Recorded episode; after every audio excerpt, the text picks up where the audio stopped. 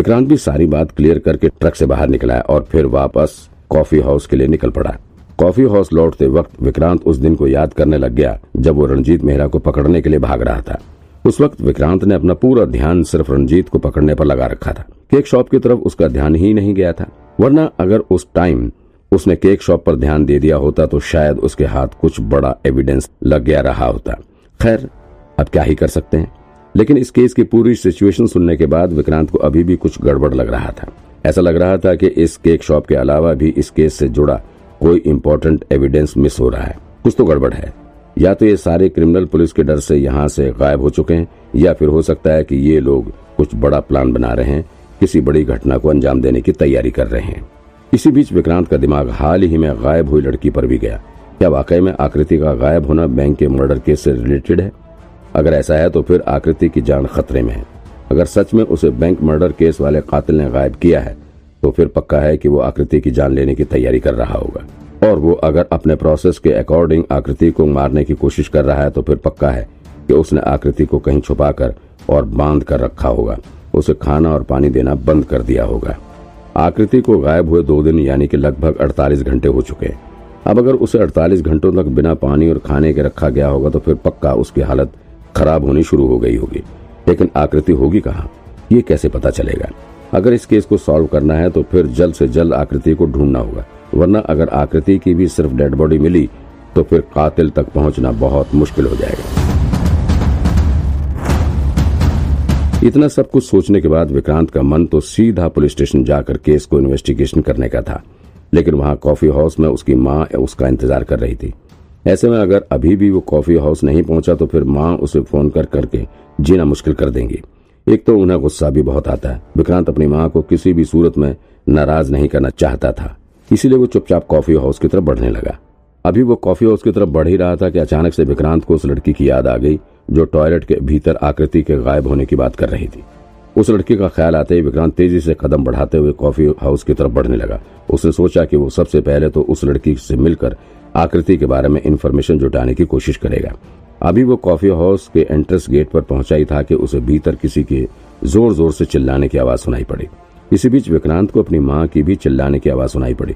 अरे, आप लोग शांत हो जाइए, शांत हो जाइए। मेरा बेटा पुलिस में है, वो आ रहा होगा अभी। अभी वो तुरंत पता लगा लेगा कि कौन बाथरूम में जाकर झाँक रहा था। भीड़ के बीच में एक लड़की ज़ोर ज़ोर से रो रही थी। उसको घेर के काफ़ी लोग खड़े थे। वो रोते हुए अपनी समस्या सबको बता रही थी। विक्रांत उसे देखकर सन रह गया।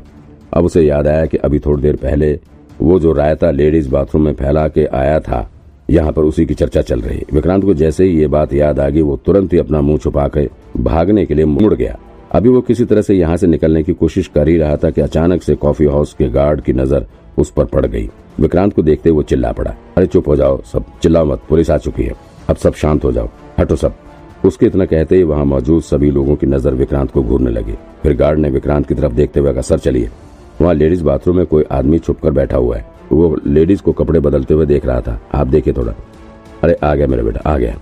अभी सब कुछ ठीक कर देगा। विक्रांत को देखते ही उसकी माँ बोल पड़ी विक्रांत के पास भी अब कोई रास्ता नहीं बचा था।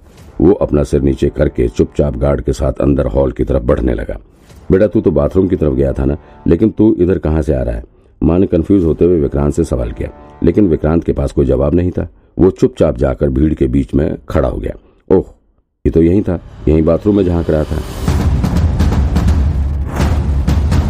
विक्रांत को देखते हुए उस लड़के ने विक्रांत को पहचान लिया। वहाँ मौजूद भीड़ विक्रांत की तरफ़ अजीब नज़रों से देखने लगी हाँ ये पुलिस में है, मेरा बेटा है ये। अभी उस आदमी को पकड़ लेगा। विक्रांत की माँ को इस लड़की की बात समझ में नहीं आई। उन्हें लगा कि शायद विक्रांत को पुलिस यूनिफॉर्म में देखकर वो लड़की इस तरह की बात कर रही है। भैया, ये, यही आदमी अभी बाथरूम में छुपा हुआ था और ऊपर दीवार से झाँक रहा था। लड़की ने अपने भाई का हाथ पकड़कर उसे बताने लगी। उसकी आँखों में आँसू भी आ चुके थे। अब तो उस लड़की की बात सुनकर सब सन रह गए। सभी विक्रांत की तरफ़ अजीब से नज़रों से देखने लगे। लड़की का भाई भी विक्रांत को गुस्से से घूरने लग गया।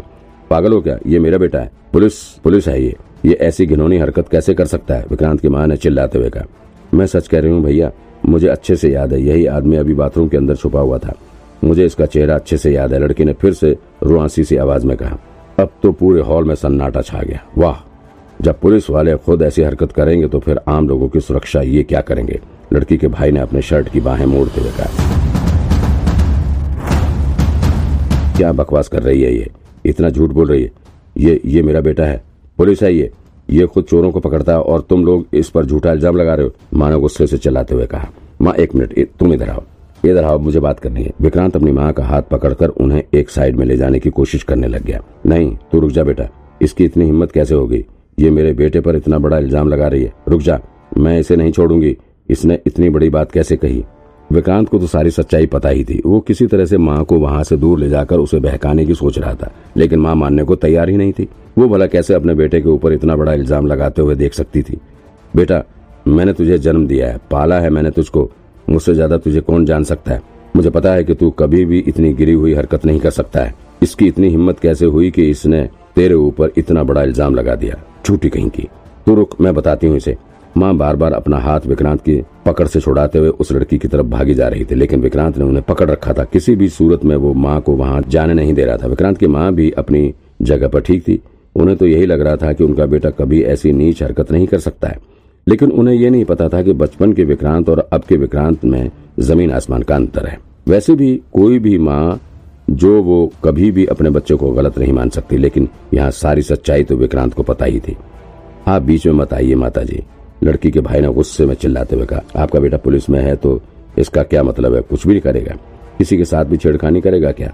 वर्दी में होने का मतलब ये नहीं है कि कुछ भी कर लोगे। रुक जाए, अभी बताता हूँ तुम्हें। इतना कहते हुए वो गुस्से से लाल होते हुए विक्रांत की तरफ़ बढ़ने लगा। हट जाओ। मैं कह रही हूँ, हट जाओ तुम। तुम्हारी बहन झूठ बोल रही है।